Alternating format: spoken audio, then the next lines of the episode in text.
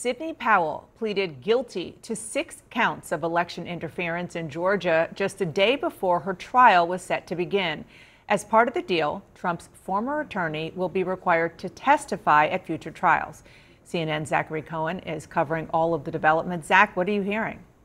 Yeah, Dana, this is a surprising reversal by Sidney Powell and one that could have significant implications not only for her, but for the other defendants in this case, including Donald Trump. Now, Sidney Powell had been adamant leading up to this that she would not take a plea deal. She wanted to take her chances in trial that was supposed to start tomorrow. But I'm told that in just the last several hours, you know, a deal did come together that allowed Powell to basically avoid being charged and pleading guilty to felonies. She was facing prison time if convicted of those felonies. Now pleading guilty to six misdemeanors that do take the pressure off her um, and do add some pressure to her fellow co-defendants. As you said, she has to now testify as a witness in the, um, because of the terms of this agreement. So we could see her take the stand potentially in a hearing down the line you know, featuring Donald Trump or Rudy Giuliani, where she has firsthand knowledge of their efforts to overturn the election results in Georgia.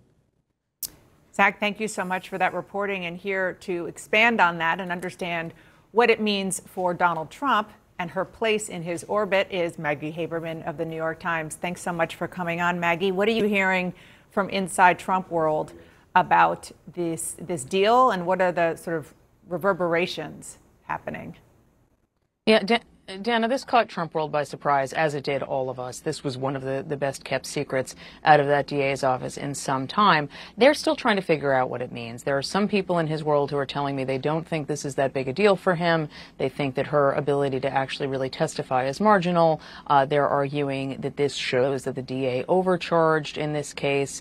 The flip side is the argument that she intentionally charged this way so that she could end up getting uh, guilty pleas. And, and there's there's nobody who's happy about it. You know, there is concern about the degree to which Powell could offer information, not just about former President Trump, but about Rudy Giuliani, as noted before. Now, the, the former president is still, Dana, most concerned right now with the New York AG case, which is about his business, and that is really where the bulk of his mind share is.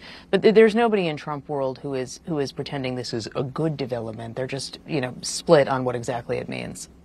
That's such an important point that we have to keep remembering, and it's easy to do when there's so much happening in the world. But the former president was in New York this week because he is so worried about what the uh, civil trial up there means for his businesses. And um, but but back to what this Sidney Powell situation means. I mean, we should remind our viewers that we're talking about plans to overturn the 2020 election, and specifically, there was a key meeting at the White House this was December 18th, 2020. Uh, military seizing voting machines in states Trump lost, naming Sidney Powell as a special counsel to investigate suppo supposed voter fraud, and Trump invoking martial law to overturn the election. This is just some of what we're talking about.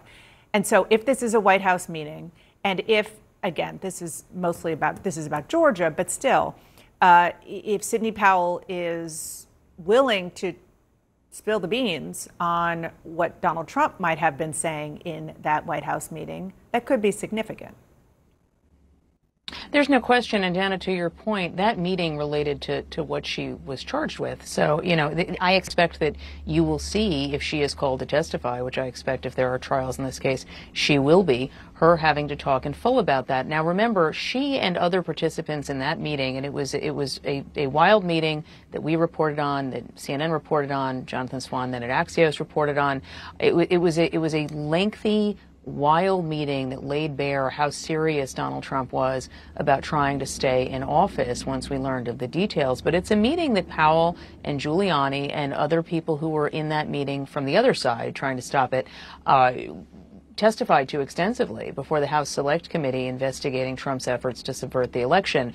How much more she would offer on top of that, I don't know, but certainly prosecutors sometimes tend to ask different questions. And yes, there are a few meetings that were as revealing about Trump's mindset and what he was thinking about than that one, including the fact that he really was talking seriously to people, as we reported, as others have, about making her a special counsel in the White House and getting her a security clearance still uh, sort of makes your brain jumble inside inside your head. Thank you so much, Maggie. So there's a lot, there's a lot there. A lot there.